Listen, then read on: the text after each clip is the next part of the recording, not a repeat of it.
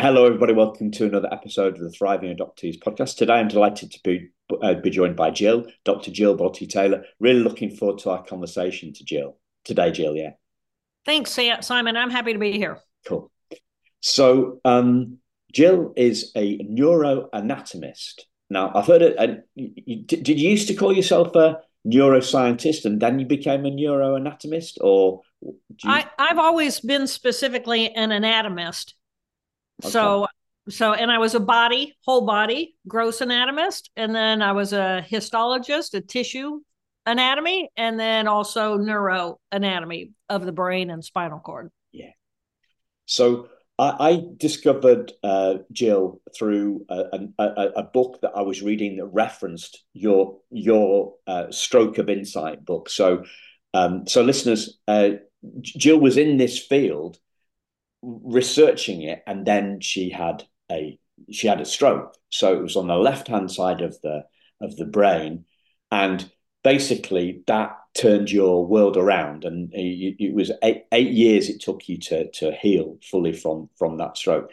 But the the book's called A Stroke of Insight, so it's all about the insights that you had about um well about all sorts of things, really. Um, and, and today we're going to be looking at that in uh, in relation to the, the adoptee experience. So as adoptees, we've got this thing, we suffer this thing called separation trauma. And I was looking at a, uh, I was looking at a reference to start the conversation, and, and I, I found one on better help dot com. And it says, separation trauma and any other emotions felt during the adoption may may linger in in there, as in uh, adoptees developing neurological systems, right? So that's my kind of my keying in of uh, uh, uh, our stuff as adoptees, trauma and, and and tough feelings, and your stuff in terms of neurology. So does that kind of all make sense? Sure. Yeah? Sure. You want me to talk about that? Yes, please. Okay. So, um, you know, as uh, when we're in the womb, you know, and we begin as this single cell, um, uh, half mom, half dad D N A, we're, we're just this little cell, and the cell has D N A and it has machinery, and there's an energy that drives the force of that cell to multiply and divide and multiply and divide. And it's multiplying the D N A and then repackaging that D N A inside of new cells. And in the womb, we develop at a rate of as much as two hundred fifty thousand new cells per second, per second. So we're really this, this duplication machine, Uh, which is driven by this ball of energy. And so by the time we are a uh, fetus, a full fetus, and we're in the womb, we're really just this multiplying ball of energy. And as we then come out of the mother into the world, there is no longer, at this point, separation occurs. So the cog, the cognitive relationship of being taken away and the physiological of taking away from mother is one form of separation, but we all experience a natural form of separation as we separate from our mother's body, because we are at one with the energy of mother's body, because that's all we know, that's what we are. So as we are born, this really is the first real trauma that most of us experience, is simply being born, because now all of a sudden I'm no longer nurtured by and fueled and a part of mom's energy, but now I become a separate energy entity. And then depending on, on when the separation from mom happens, be it uh, an immediate adoption where there's, you know, mom's unconscious and the baby is taken from her, this, it, this results in a higher disconnect, a different level of neurological disconnect than uh, an infant who's put in a little, you know, wrapped up and placed on mom and, and now my energy ball, because we're just at this point, just energy balls. So when you, when you consider the separation uh, anxiety that happens for all of us naturally, this is circuitry, this is brain circuitry uh, inside of the limbic tissue of our brain. And as I become separate from, being a part of mom's energy ball is what's familiar. So that's what feels safe. And as soon as we're taken away from mom's energy ball and separated even further from that, that's when this anxiety ball gets, the, the anxiety circuitry really turns on, because I'm no longer nurtured in that, in the womb, right? First, I'm not in the womb anymore. But second of all, if I'm removed physically from mom, there's even a higher level of anxiety. And as a society, we've not done real well in addressing that's what's actually going on for the infants. Um, just even when you consider, even when we're born, we're born into rooms with bright lights and lots of noise and lots of clanking metal and lots of manhandling and let's put some shots in this infant. Uh, you know, it has not been treated as a sacred moment. So um, uh, it, it is natural for that circuitry to develop fundamentally at the beginning of our lives. Fantastic. So let me take a step a step back to what's happening happening in the womb, right? So um, a, a lot of people talk about the fact that um, mothers who are going to relinquish their child, they have decided to place their child before that child is born. But is born. So that includes me, right? I was uh, the my uh, the my birth mother had had a plan ahead. Um, So a, a lot of people talk about the in in your in utero stress. So could you talk a little bit about that, please?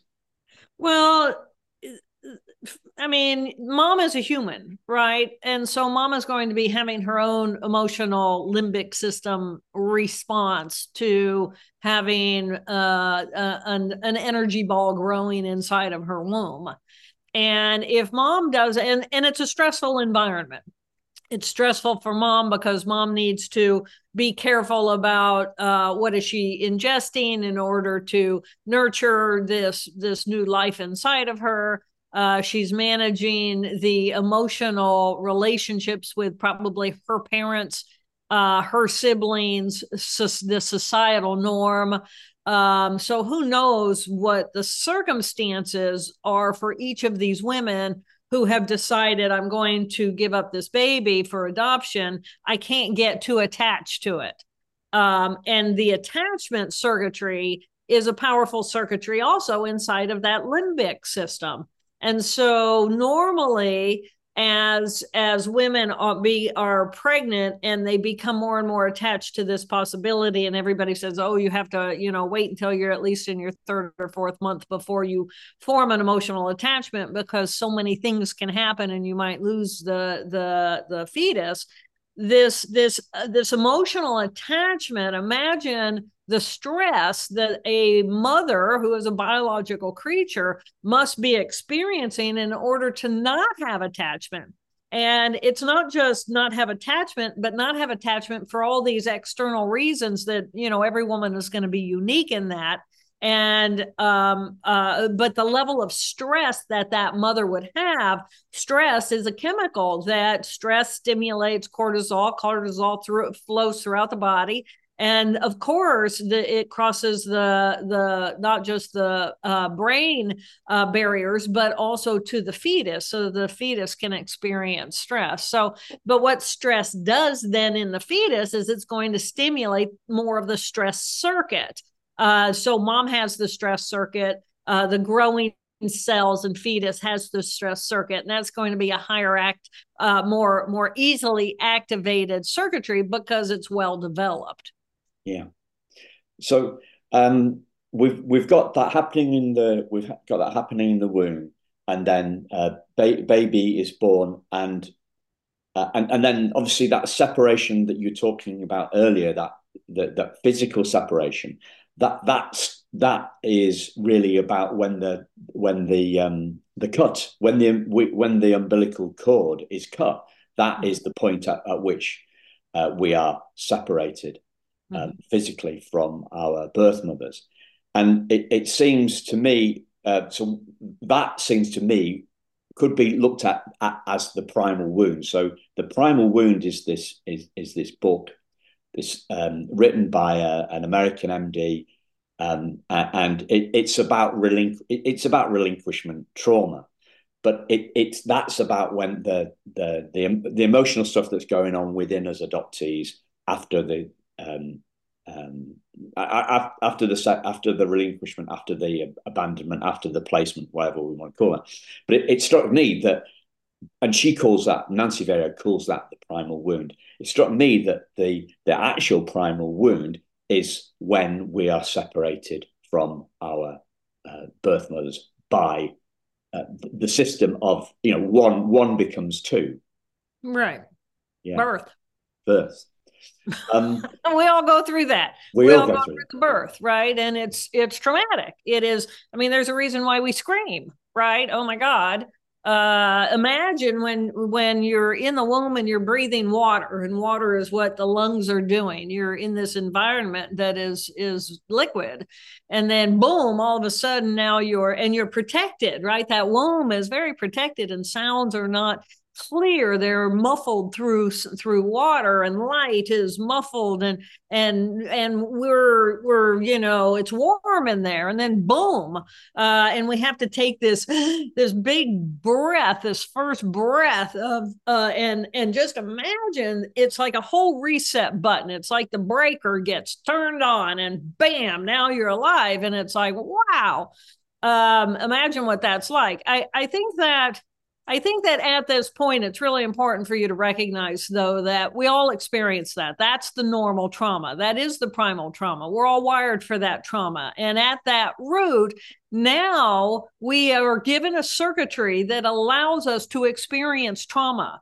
And that's not a bad thing, because it is through trauma, then the reflection upon that trauma, that we can grow and learn. If all we have is the trauma and we're just caught in the trauma, whatever the trauma is, then we're just we're just analyzing and routinizing in the trauma circuitry, where that's not where our power is. It is important to have that circuitry, and it is important to have that trauma, and it is important to be able to go and reflect upon it, but not to make a lifestyle of it.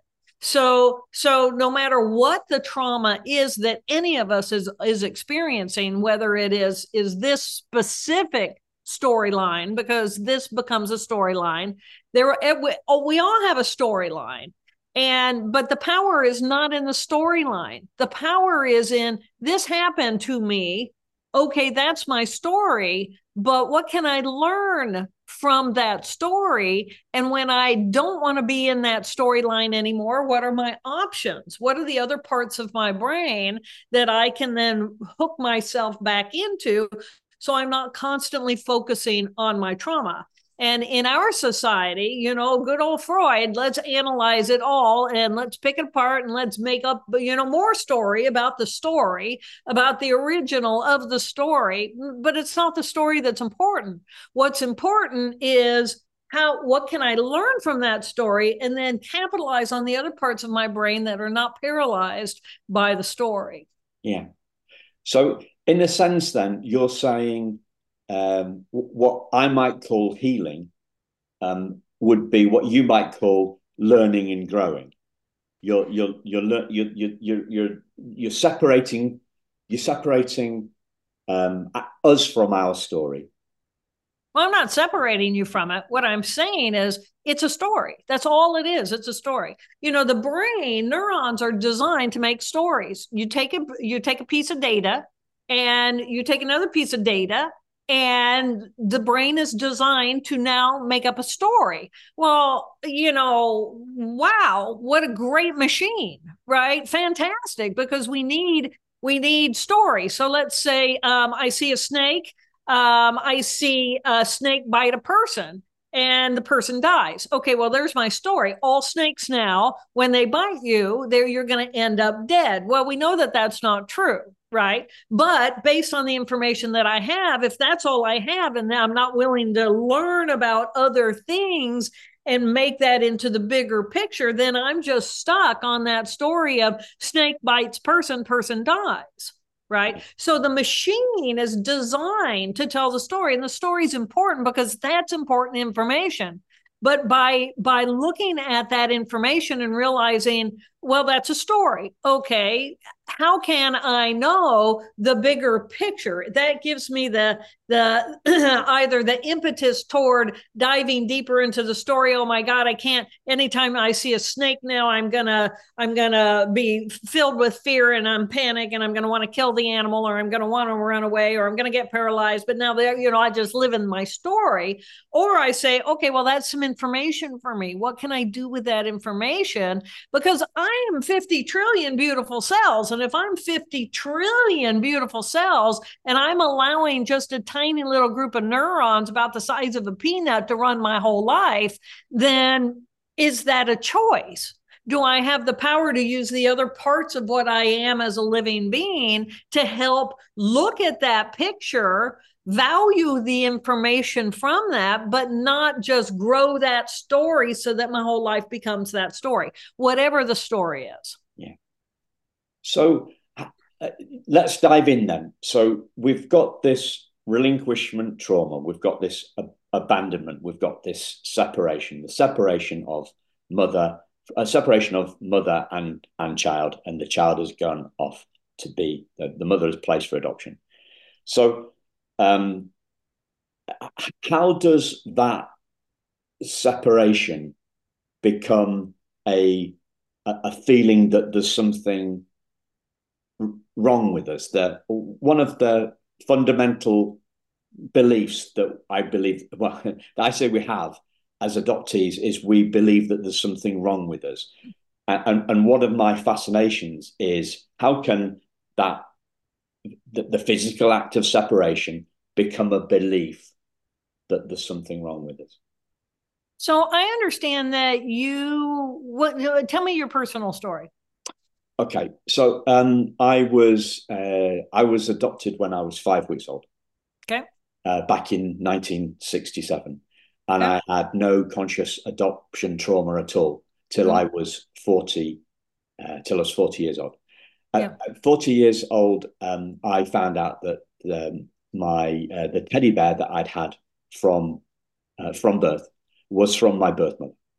Okay, and the first time I heard about that, I was, uh, uh, I, I thought, oh, that's strange, because I, I, I've, I've known I was adopted forever, right? I right. don't remember being told that I was adopted. Right. It's kind of curious that my parents didn't tell me that the, the teddy bear was from my birth mm-hmm. mum. And actually, my mum con- says now that they did tell me that the teddy bear yeah. was from my birth mum, but for some reason, I didn't remember. We're probably too young, and it didn't register. It didn't register, right? So. Uh, then I, I went to I was I was going to see a, a, a coach about something. I, I was going to see a coach about my anger, actually. So the context for my for a conversation was about my anger, and I I said this this stuff just came rush, rushing out of me. Um, I was telling the the coach Sarah about the teddy bear, and I said she didn't. She, as in my birth mother, she didn't effing love me enough to effing keep me. Keep me. She gave me this effing teddy bear as an effing consolation prize. Right? Yeah. So that was when um, uh, I, I became. I, I'd never um, thought those thoughts before. Mm-hmm. I'd, mm-hmm. I'd never consciously felt that that feeling, and yeah. m- many uh, adoptees would say this is. So we in the adoptee world, we use this. Um, this term, coming out of the fog, right? Mm-hmm. So coming out of the fog is when we become consciously aware of something. Uh, of, we become consciously aware of, of of of some form of trauma related to our our uh, uh, sure. adoption. And the the, the the the the woman that I was speaking to at the time, Sarah, she she questioned gently. She questioned what I just said, and she said, "Well, I'm a mum, Simon, and I don't think it was like that." Mm-hmm. So then the the volcano of eruption of of, of anger just it, yeah. it, it just went, it, yeah. it it just went as I saw the truth uh, yeah. of uh, in, in what she what she'd said, and uh, so that was seventeen years ago, and over the last seventeen years ago, I've been studying uh, a little bit a little bit on trauma. Little bit on uh, a lot on emotions. I've had some coaching. I've had some therapy. I've read yeah.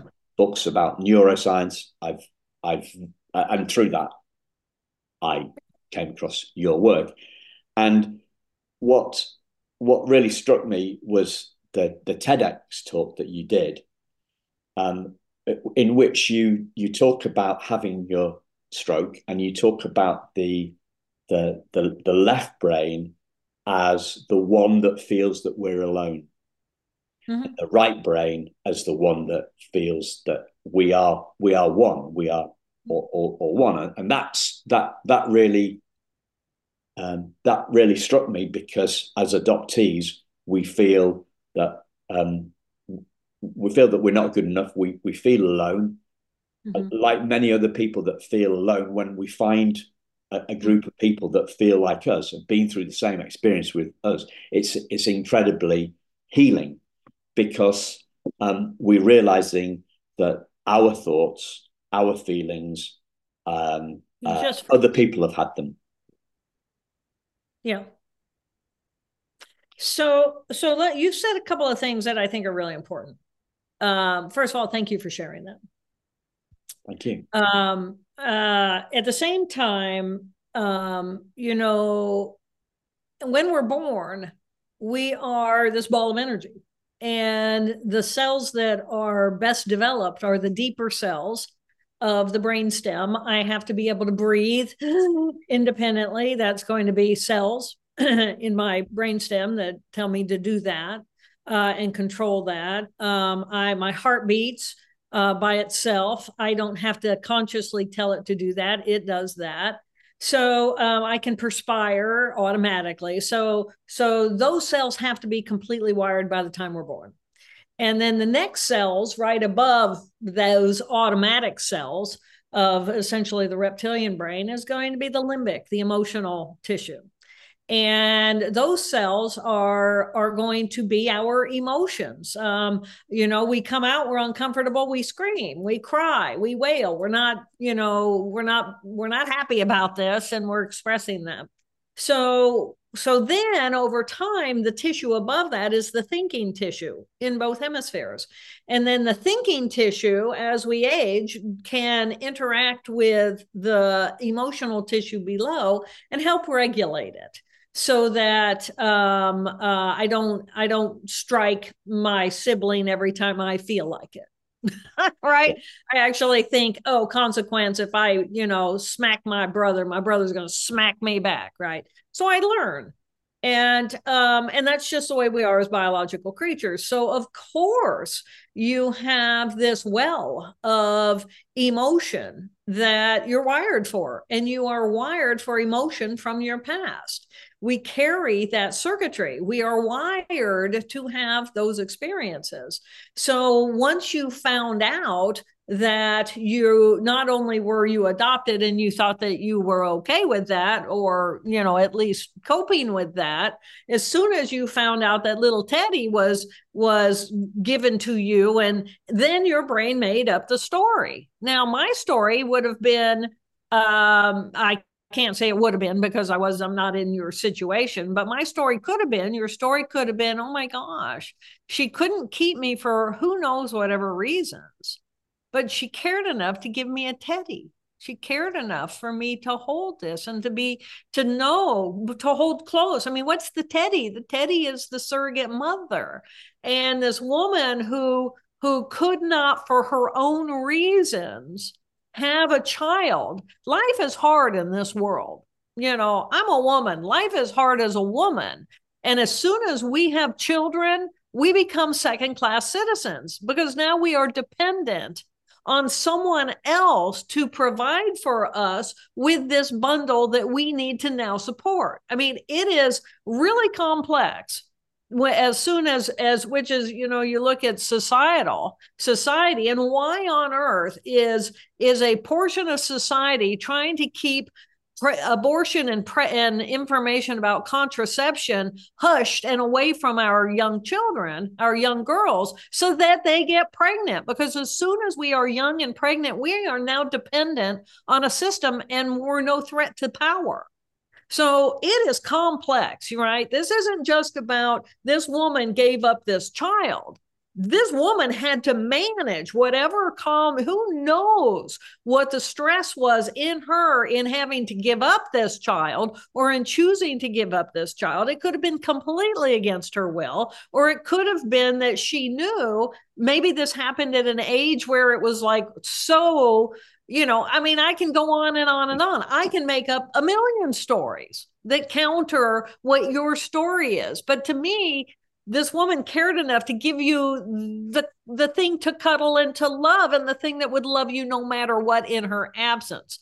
So again, that's going to take us back to story. But the most important piece here is that we are feeling creatures who think. We human beings, we because that feeling tissue is more online and, and available for wiring when we're born. And it takes years before the so- circuitry of our thinking comes, comes online. But for me to feel abandonment, for me to feel anger, for me to feel sadness or blame or, or whatever, that's normal and that's natural. And we all have that circuitry. That's my point. We are all wired for that circuitry. And then the brain comes in and it tells a story that stirs up that circuitry and makes that circuitry erupt as the power of where our energy inside of our brain is going.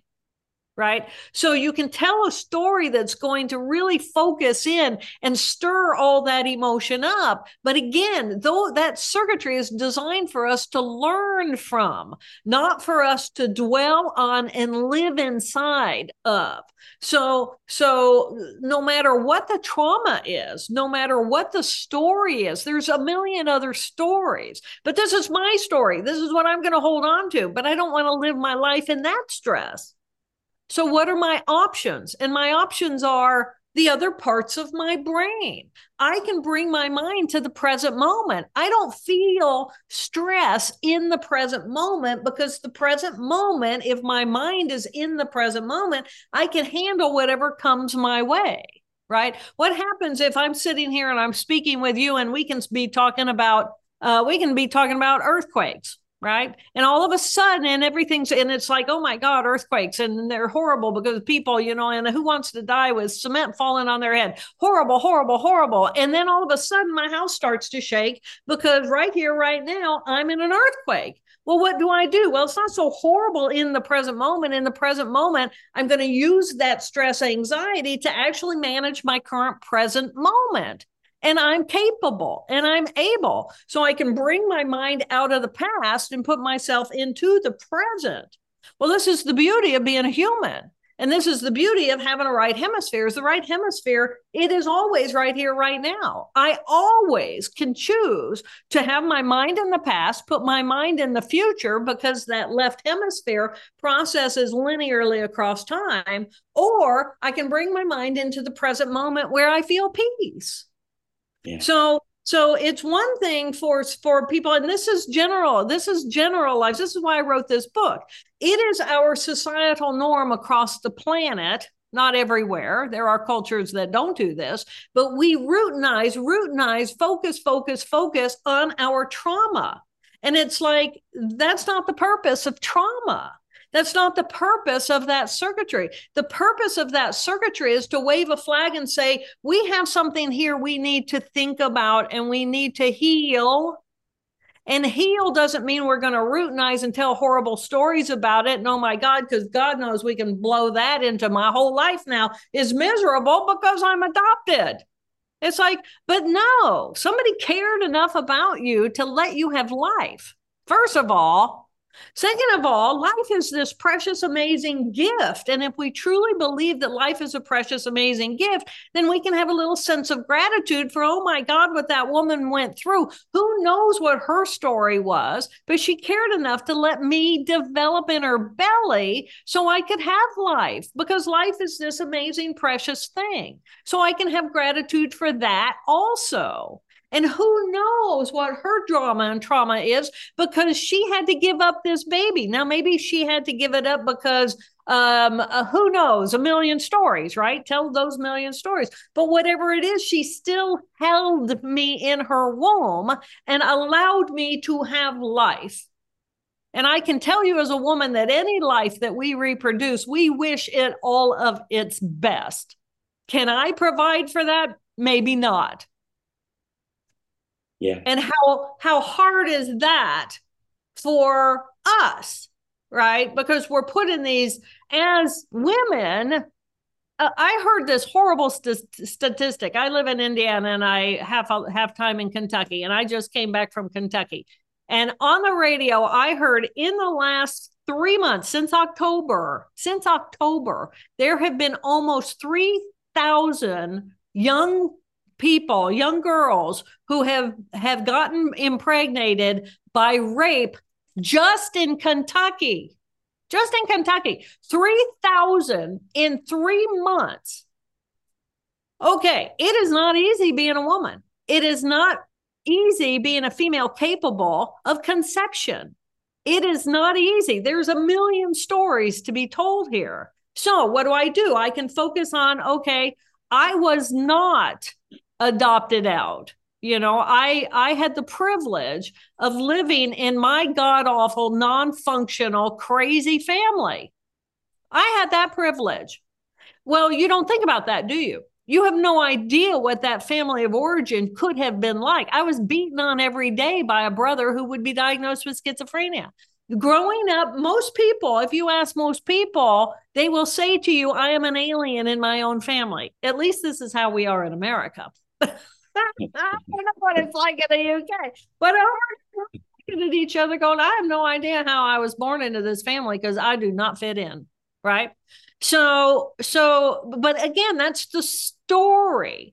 And the point is here that we can all focus on the trauma. We can focus on that circuitry of that left emotional circuitry specifically designed for us to feel that and to routinize that and to be miserable about that. But what it does is it constricts us and it makes us unhappy and it makes us angry and it makes us sad and it makes us feel like we have no value, because that's what that circuitry does.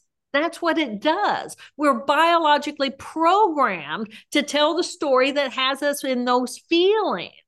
And if you look at the condition of the world, this is why we're in the condition of the world that we're in, because we're all madder than hell. And we're madder than hell because we haven't been trained that we have these other parts of our brain. And with a little sense of gratitude, I can actually look at you and recognize, well, you may have a different color skin, or you might speak a, a different language, or you might might have a have, have eat different food that smells different. And so fundamentally, you're different from me. And I can look at that which is different from me with either an acceptance and a curiosity and a sense of gratitude that, oh my gosh, everybody doesn't look like me and think like me, because we do need diversity, because I don't know it all. And clearly none of us do. And instead we're all at war with one another. So whatever the trauma, and we all experience it because we all have this trauma circuitry. But the power is not in the trauma circuitry. The power is recognizing I have an analytical brain that allows me to look outside and think about other things. And I have a right hemisphere, both emotion and thinking, that pulls me into the present moment where I actually am here with curiosity and gratitude. So the my point here is that it's all circuitry. It's all a brain and it's all circuitry, and a tiny little peanut size is telling our story. And how much power are we going to give the story versus how much, if the story's being told and it's making me smaller and smaller and smaller, or I might have a, a story that says, I'm better than everyone. I'm better than everyone. And so everyone should follow me. And it doesn't matter if I even speak the truth, or it doesn't matter if I do this, that, or the other. I want to become a world leader because I'm the one. It's all a story. It's all a story. But the point is that we have a whole brain. And the better we get to know all of our brain and how to get the different parts of our brain to communicate with one another, we have so much more power over what's going inside of our heads than we ever thought. Yeah.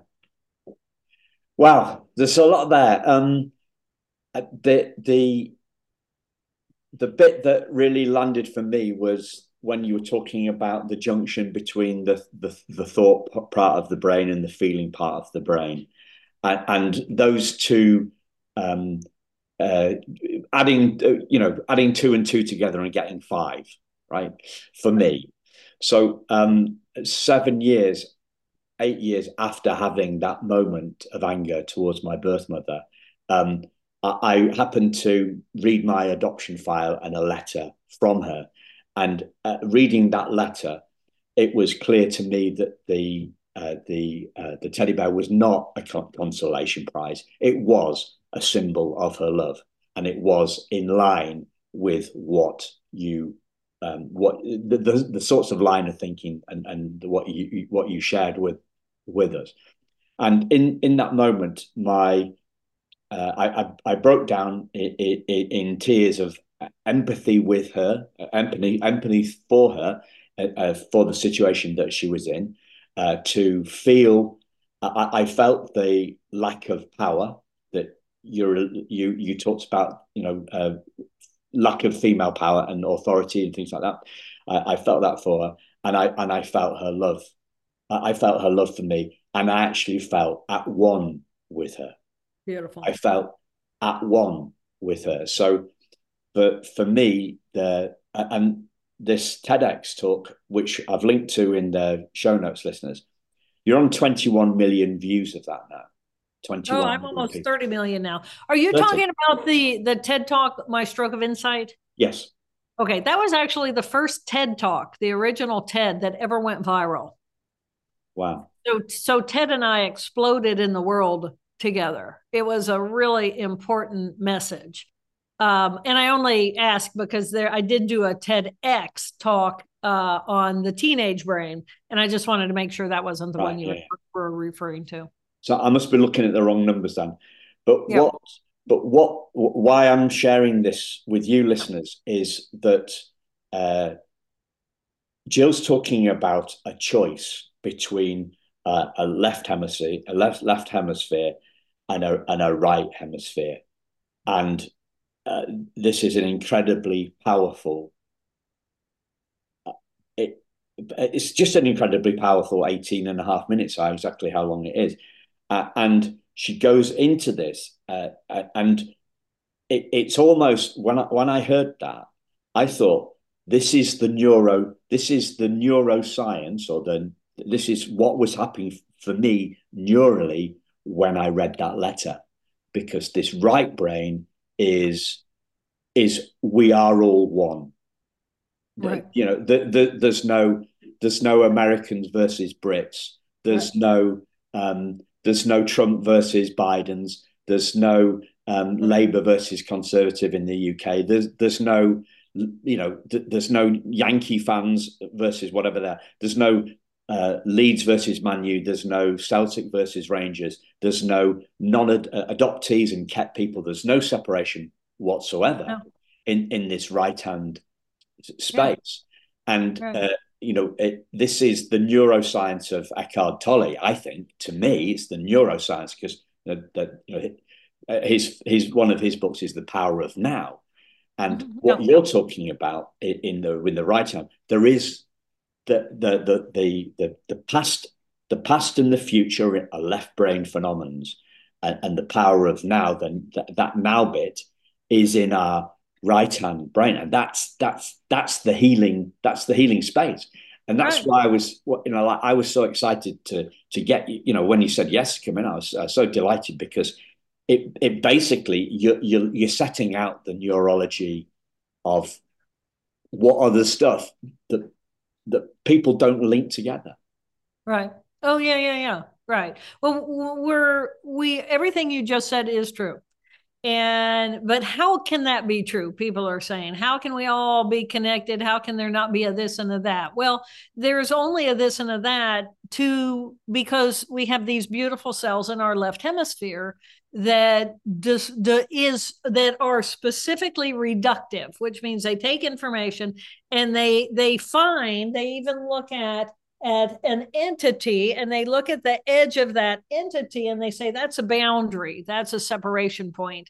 And so now I can see boundaries, and I can see that the picture on the wall is not the wall. Well, mm, to the right hemisphere, it's just a bunch of atoms and molecules, right? All, and everything's in motion. But to the left hemisphere, things are organized in such a way that it is specifically looking for edges and boundaries. And in that edges and boundaries, I'm still just an energy ball, even though I am born into the world from my mother's womb and my energy that ball becomes separated from her energy ball. I am still of her energy ball, right? And I'm still an energy ball, but I can't function in the world. We cannot be functional human beings if we're all just a bunch of energy bulbs, and we're going to be just like a bunch of amoebas floating around, smacking into one another. We'll be completely non-productive, and something's going to eat us. I mean, right? We have to be able to have a left hemisphere that says, I am an individual. And so there's a tiny little group of cells inside of our left brain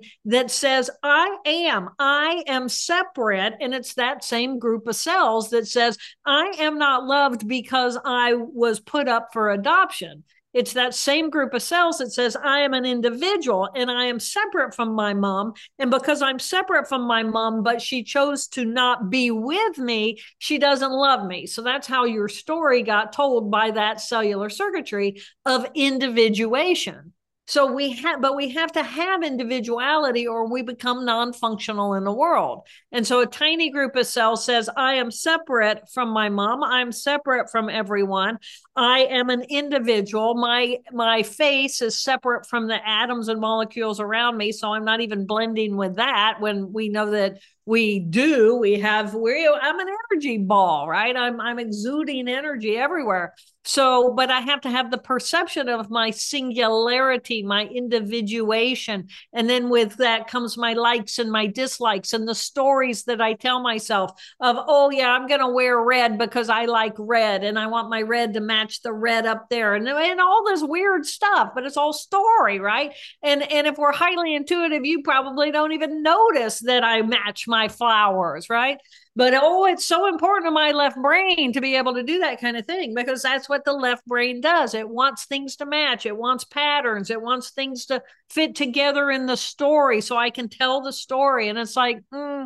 But ultimately, we're just a bunch of energy balls. We're big balls of, of cellular life, fortunate to be alive. And we have the ability at any moment in time to shift into gratitude that we're alive at all. What a gift. So regardless of the story of post the womb, when we're in the womb, we were, we were, we were cared for enough to continue life, to be born. We were not aborted. We were born, whatever our story after the, the life. We actually have the ability to have a story because somebody cared enough to let us be born. And now that we're, if we focus on that with a sense of, oh my gosh, I have life because someone cared enough to let me be born and I live in a sense of gratitude, everything shifts because now I'm in my right hemisphere in this sense of gratitude. And with that comes a sense of curiosity and that emotional tissue of that right brain of the present moment. And so now I'm out here and I can explore and I can explore my own creativity and my own gifts and the old gr- the, the, the wonder of my own life. And you can just simply hear it in my voice. It's a different part of who I am. And I am as, we all are as equally wired for gratitude and curiosity as we are wired for anger and rage. It's just yeah. different cells, different circuitry, but we can choose. We can choose what we want. Yeah. So in in the uh, in the TED Talk, you talk about um, losing thirty-seven years of emotional baggage. Yeah. Can you tell us a little bit more about that? Well, uh, you know, I was a brain scientist at Harvard. Uh, my area of expertise was how does our brain create our perception of reality? Because I have a brother diagnosed with schizophrenia. And it's like, what is the difference between my brother and I at a cellular level where I can take my dreams and I can connect my dreams to reality and I can make my dreams come true. I can achieve, I can climb the Harvard ladder. I can become a neuroscientist, but my brother's brain gets lost in his delusional thinking so that he, he is just caught in the circuitry of his own mind. And he he does not share a common reality. So, so that was what, that was what drove me into the field in the first place. So um, uh, when I experienced the stroke, it was a major hemorrhage in the left half of my brain, and it was a malformation in the blood vessels. So at a biological level, I had essentially a varicose vein inside of my brain that the artery couldn't take the high, the, the vein couldn't take the high pressure of the, the artery pushing blood into it, and it popped off. And so then I had this major hemorrhage. And in four hours, I could not walk, talk, read, write, or recall any of my life. But during those four hours, I got to witness my experience of losing circuit by circuit by circuit. And that's what the TED Talk uh, is all about. So I, I encourage everyone to watch the TED Talk. It, it's quite a profound experience because uh, I take you on that journey. But as I, what I lost also was all the emotional pain from my past. So, so that trauma, that circuitry that says trauma, trauma, trauma, uh, make up my story about the trauma. Well, I still have the story about the trauma, but I don't have the power of the emotion supporting the trauma. But it wasn't just the trauma and the negative emotions that I lost. I also lost the positive. For, for example, when I graduated with my PhD and I walked through commencement, uh, I was a very proud moment. I mean, I was the third Doctor Taylor. Uh, my mom and my dad were both there, and they were both, you know, doctors of whatever. Uh, and so it was a really proud moment. Well, I remember the experience, but I don't have the pride. So all of that emotional, t- all that, the emotional baggage, uh, essentially is what I call it, but all of the emotional content from my first thirty-seven years of life is gone. And in the absence of that, I got to live in nothing but the present moment for eight years because the left hemisphere was wiped out. And then it took eight years for my right brain to, which thinks in pictures and big picture, uh, to rebuild the skill sets of my left hemisphere that I had lost so that I could then regain function and become, have language again, have a, an analytical brain again, relearn terminology again, all that, uh, so that I could become whole brain. So the gift of, of me losing uh, part of my own mind and then using the rest of my brain to rebuild that tissue so I could become functional again is really how, how, you know, this, this, this piece of the story of neuroscience gets filled in for uh, uh, what we understand about the brain. Yeah. So you're talking about learning then. You, you're talking about eight years to relearn stuff, and you're talking about uh, the, the, the, the pain of the past having uh, less emotional charge, and the, uh, but also the pleasure of the past having less emotional charge. So it was kind of like a dulled down version of, of... Of the past. Yeah. Yeah. But as soon as I, I recovered that circuitry, it all started back up again. So, you know, it's been twenty-seven years now since that stroke. So twenty-seven years worth of emotional baggage built up again.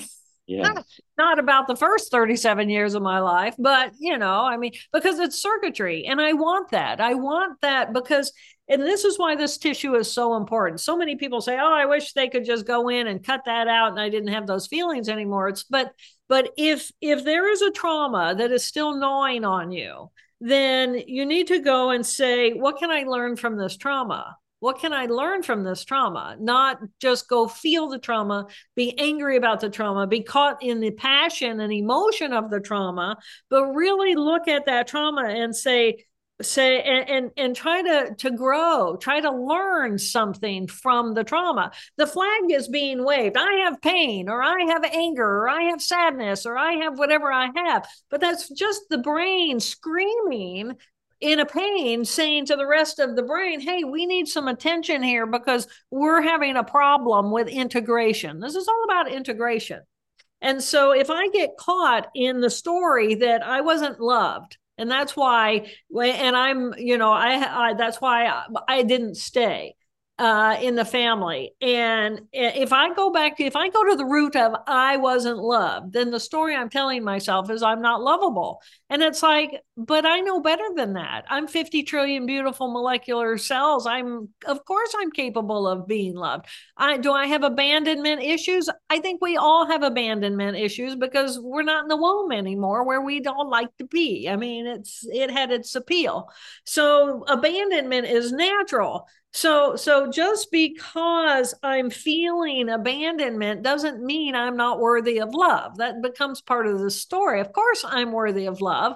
I'm these, I'm alive. I'm this precious, but, but it doesn't matter if fifty million people love me. It doesn't matter. What matters is if I love me, if I know I'm lovable. And if I'm telling myself I'm not lovable, that's a tiny little group of cells inside of my brain saying, well, I'm not lovable. And I can guarantee you the, the present moment you who is right here, right now, who looks at you and sees that you're this magnificent human creature capable of experiencing sight and sound and touch and life and creativity and communication and all these wonderful things. Of course, I'm, I'm, I'm worthy of love, but it's, it's the story. How much truth do I place in a story that says that snake bit that man and that man died? So every snake is now poisonous.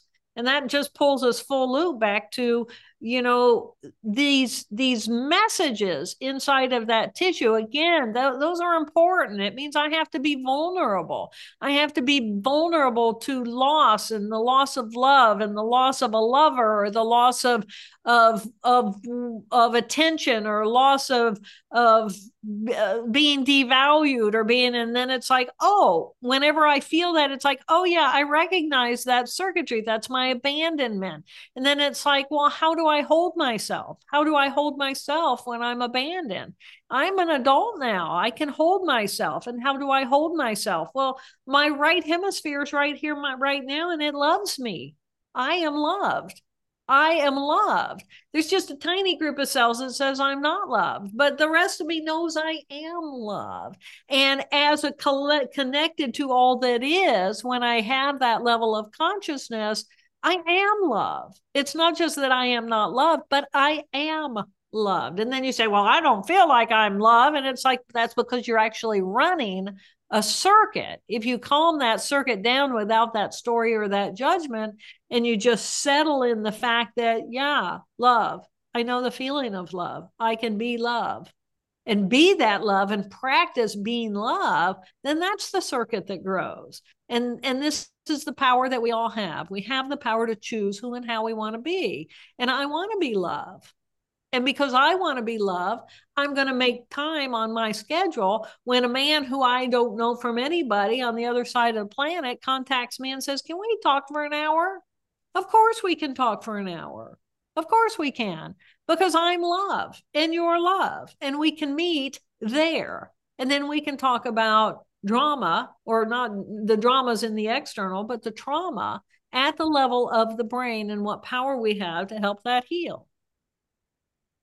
Wow, I, I I'm speechless. Yeah, um, I I am love. We we are love. Yeah, we are love. That's all we are. Everything else is circuitry running on top of it, distracting us from the fact that we are love.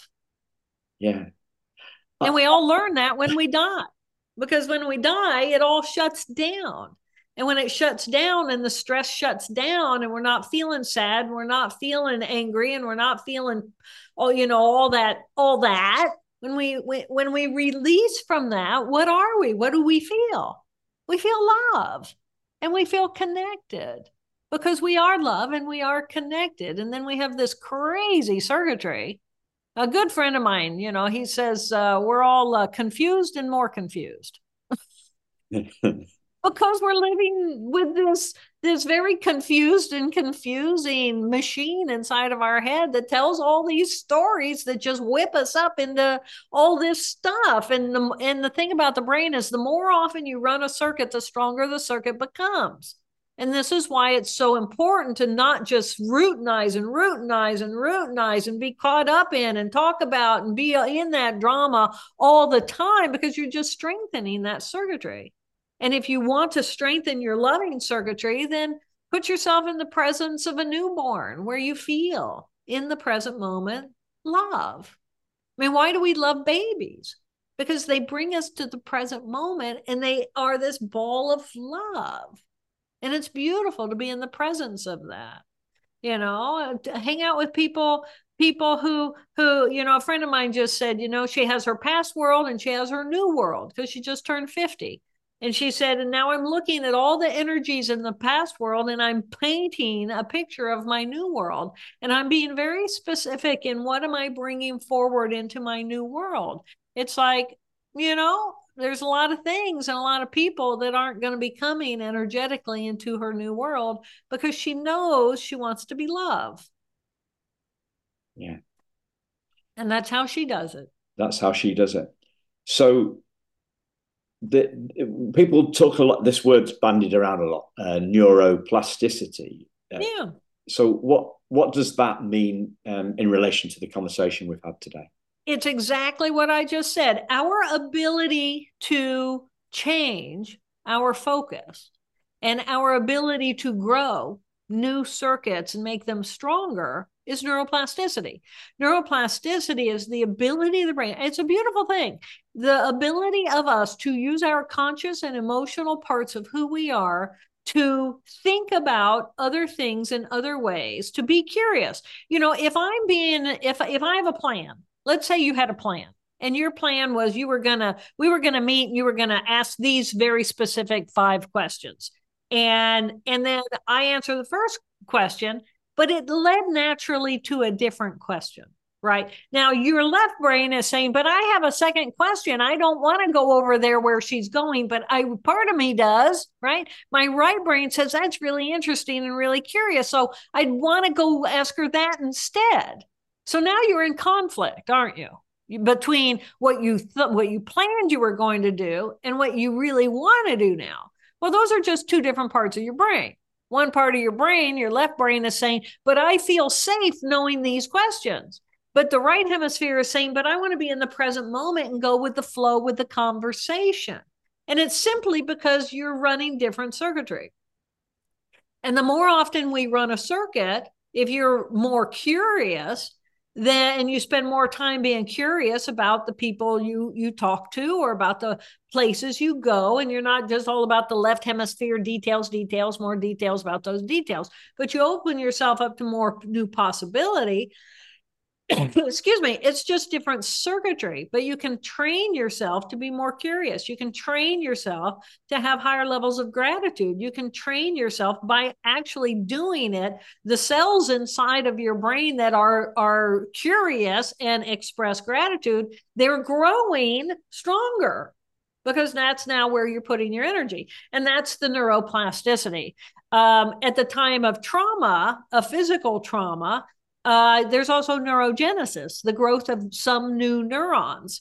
Um, and, and that helps if you've had some kind of a brain wound. And, and so I'm sure I had some neurogenesis when I experienced my stroke in order for those groups of cells uh, to be able to recover. But the brain, our capacity to learn, we learn, we learn. So, so snake, snake bites man, man dies. Oh, I have learned that. Okay. That's now my standard story.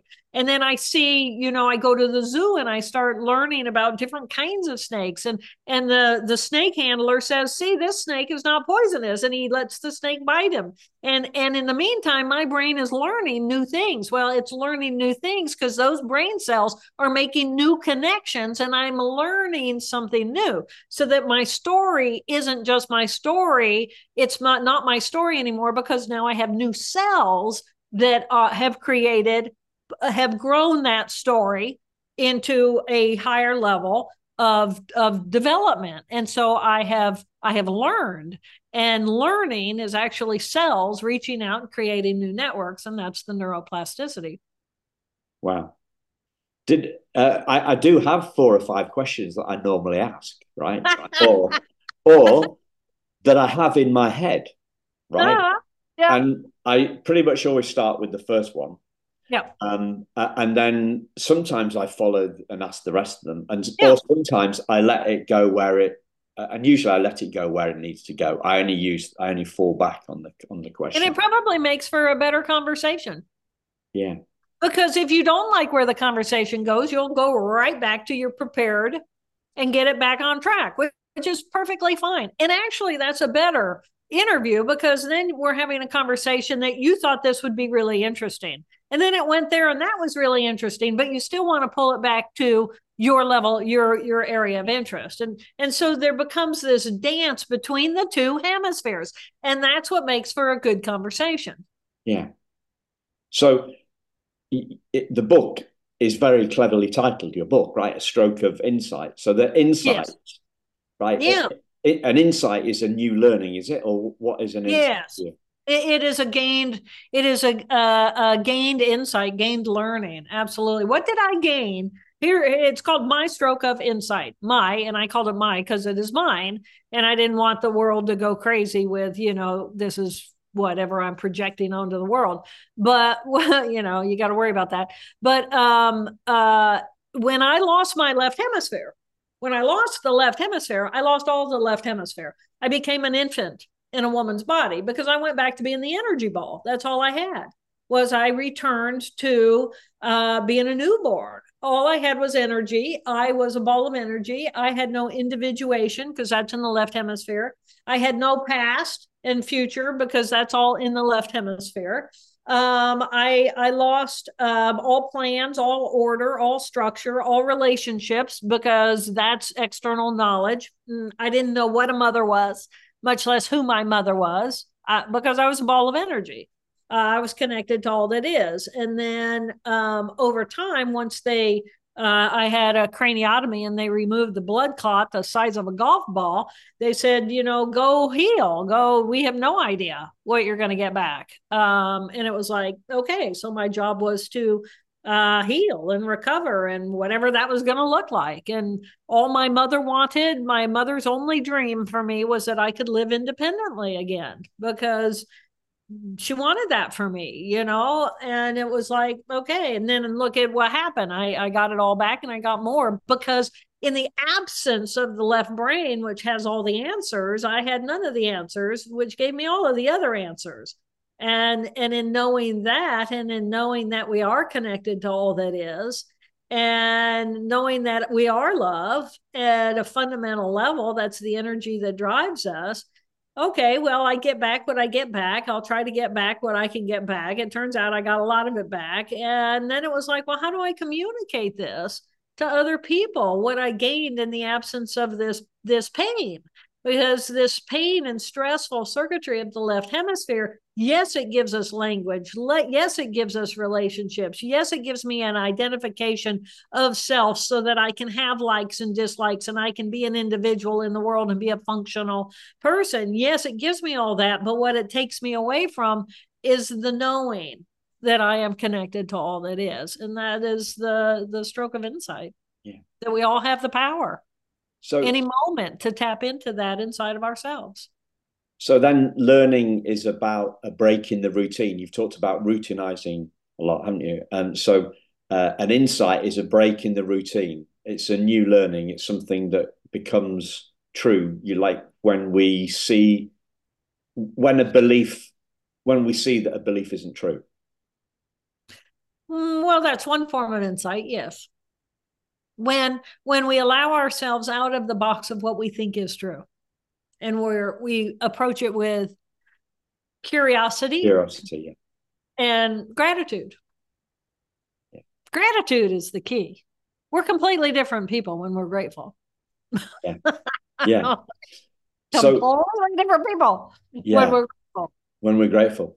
So, um, Whenever I get near, whenever, whenever we get near the gratitude thing here in the adoptee space, right? Um, I talk, I differentiate between kind of spontaneous gratitude, right, and forced gratitude. So some people will, you know, talk, will have a a a, a moment, an insight into a, that makes us grateful, right? Yeah.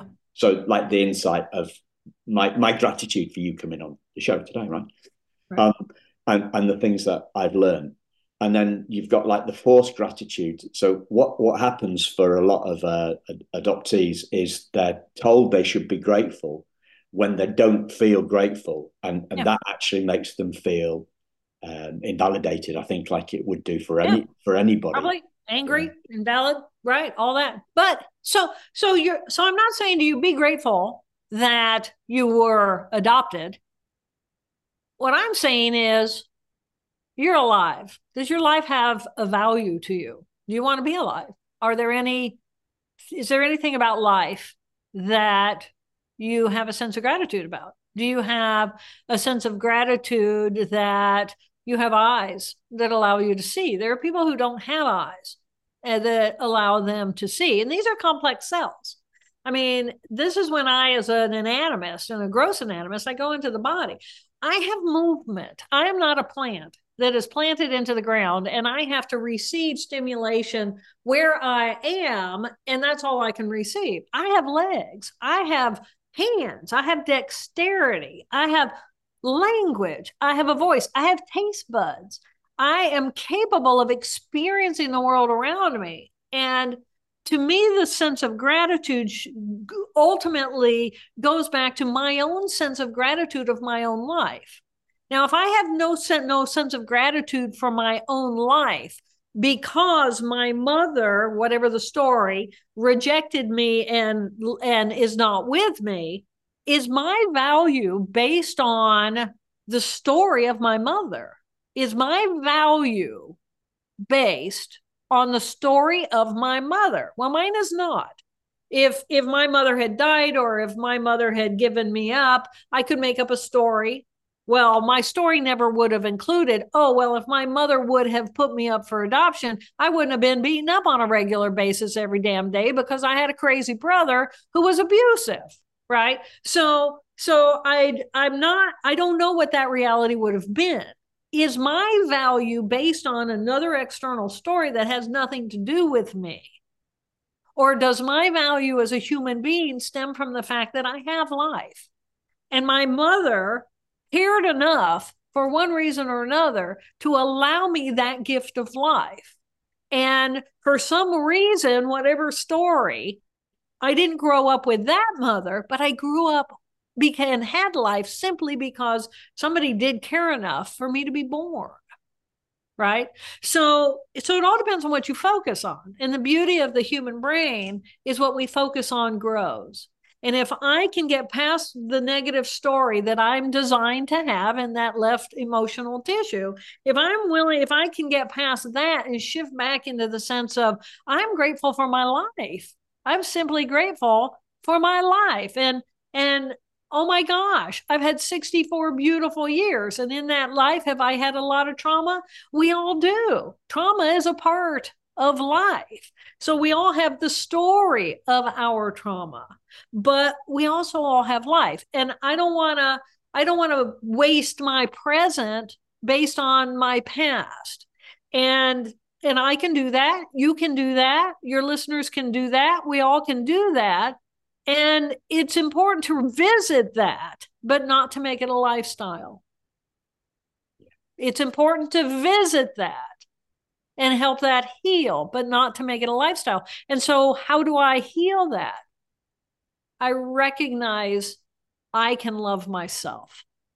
And in loving myself in my own life, in the gratitude that I have that life, that heals the fact of whatever that story is that I tell myself about my past that isn't relevant right now. It's not relevant to my present anymore, other than in my story. And the only thing that's going to get in the way of us loving ourselves is that little bit of the left brain that you've been talking about. Tiny little group of cells in the left hemisphere. Yeah. Yeah. And as a society, that's, you know, and, and it's been legitimized. Our trauma and our focus on our trauma has been become a, a you know, billion dollar market of psychoanalysis. Let's let's talk about it and talk about it and talk about it and talk about it. But if ever if what we if if if what we run every time we run a circuit, it grows. then we get really caught in the power of that trauma, because that's where our focus yeah. goes. And for me, for whole brain living, the power of our brain is not in the story. The power is knowing I can pull my energy out, and three quarters of my brain knows I am the life force power of the universe. I'm not just the life force power of the universe. I'm a human. Oh my God. I'm a human. I'm not an elephant. I'm not a plant. I'm not whatever. I'm a human with a human brain and a human capacity, trying to figure out, how do I bring the best of me into the world so that I can influence the best in you in the world, so that we are all projecting the best of what we are into the world instead of our pain, so we stop fighting with each other. Yeah. Before we all become extinct. And then it was like, well, I hope you enjoyed your time here, because now it's gone.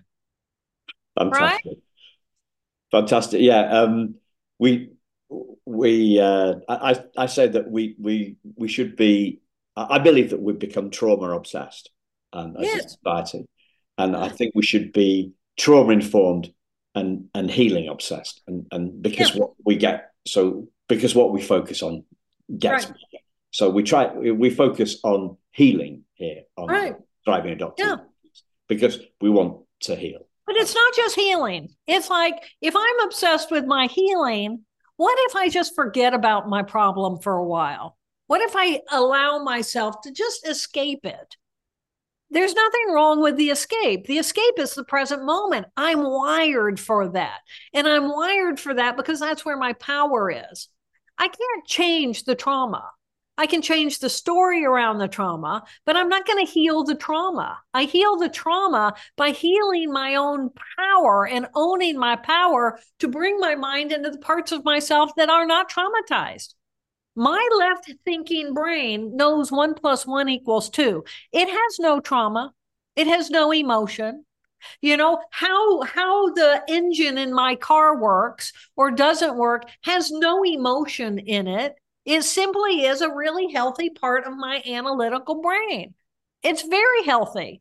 My ability to experience with curiosity and my expression as an artist with innovation and entrepreneurialism and new possibility. This is a really healthy part of my brain. There is no trauma there. It's a part of who I am. It's a whole personality in who I am. And it's not focused on the trauma or healing the trauma. It can love the trauma and say, it's important to me that I have my trauma. I have to have my trauma because my trauma is a part of my story, and I have to have my story. But if all I do is focus on the trauma, then it's like I'm missing out on my analytical brain, my curiosity and creative and entrepreneurial, innovative brain, and then my connection to all that is. That's the right thinking part of my brain. My ability to experience love and be connected to all that is, is a part of who I'm wired to be, right there in the right hemisphere. So if I'm putting all the energy into let's heal the trauma, I can't heal the trauma. All I can do is tell a different story. And I don't really want to heal the trauma, because if it's not that trauma, it, I can guarantee you, it's going to be a different trauma, because it's circuitry inside of our brain. So I can look at the trauma, I can label the trauma, I can put a story on the trauma, I can, or I can recognize I have trauma. I have trauma inside of my brain. It's a circuit. I can run it. I can run it a lot, or I can run it barely, hardly at, at all. Right?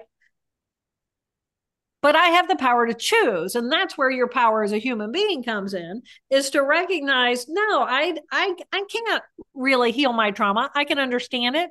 I can change my story. But the trauma itself is going to be a circuit that runs. And how I look at that circuitry is how I heal it. I can recognize and say, oh, I am not loved. I am not loved because I was put up for adoption.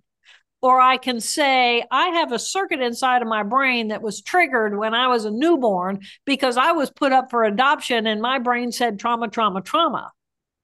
Right? And I'm not very happy about it.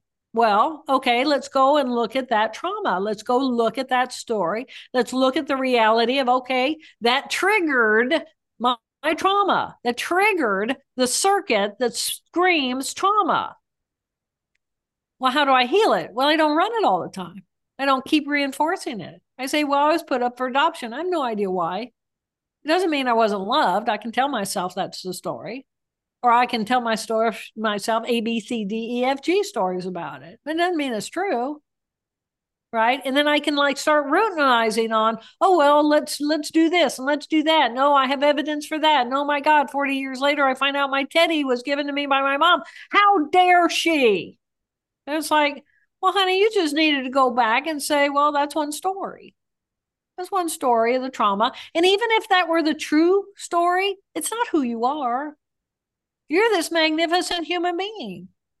You're this magnificent human being who cares enough about other people to talk about this level of depth with your audience because you share something with them and you want to connect with them and you want them to feel connected to you. So, so the trauma serves a connection, which is a beautiful thing. Yeah. And that's part of the story. And that's part of how you heal it. And you say, I'm like you. We're the same. But, you know, we've got all this other part of our brain that we can use, and we don't have to focus just on, on, that, on yeah. that piece of the story. It, it's the difference. I heard this expressed very eloquently. Somebody said, it's not what happened to us, it's what happened for us. I don't know who that was that said that, but yeah. like it, it, it's the meaning. It, it's right. uh, uh, our manure becomes yeah. our S H one T becomes manure to help other people learn. That's right. Uh, that's right. fine. I had a stroke. Yeah, and that's what I could have been really angry and hostile and horrible, and I fell off the Harvard ladder, and oh my God, I lost this and that and the other, and I became an infant, and oh my God, I had to spend eight years recovering. Oh my God, and it was the best damn thing that ever happened to me yeah. because I choose for it to be. And then I tell that story. Because of that, I got to lose the left hemisphere, and I got to actually bring more information to the world of science that I care about, because now I had this uninhibited, disinhibited right hemisphere, and I got to live in that blissful euphoria for eight years and then choose to recover and relearn all my science, blah, blah, blah, blah, blah. It's just a story. What do I do with it? I'm this magnificent life force power of the universe. That's how I'm going to look at myself because I want to. And when I die, there's no question in my mind that I'm going to dissolve back into the love of all that is. And, it, and the universe is going to reaffirm, yes, that's all we are. We're the life force power of the universe. Wow, what did we do with it? What do we want to do with it? Where do we want to focus? How do we want to grow? What would you like to call this episode of the Thriving Adoptees podcast? I think you should, uh, I think you should do that. Okay. Because now you've had the experience of me based on the structure of you. Choices. Choices, choices. Really, for me, everything boils down to choices. I can choose to put my energy focus into my story, or I can choose other parts of my brain, wired for choices. I don't know. I don't want to label it something that would feel ingenuous to your population. Yeah. I mean, I'm sure that this is one of the deepest wounds there is.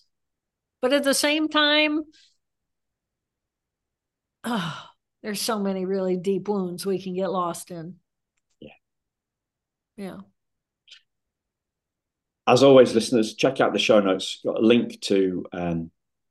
to Jill's uh, uh, TED Talk, which is brilliant, and um, and the books and the website and socials and stuff like that. So it's all there.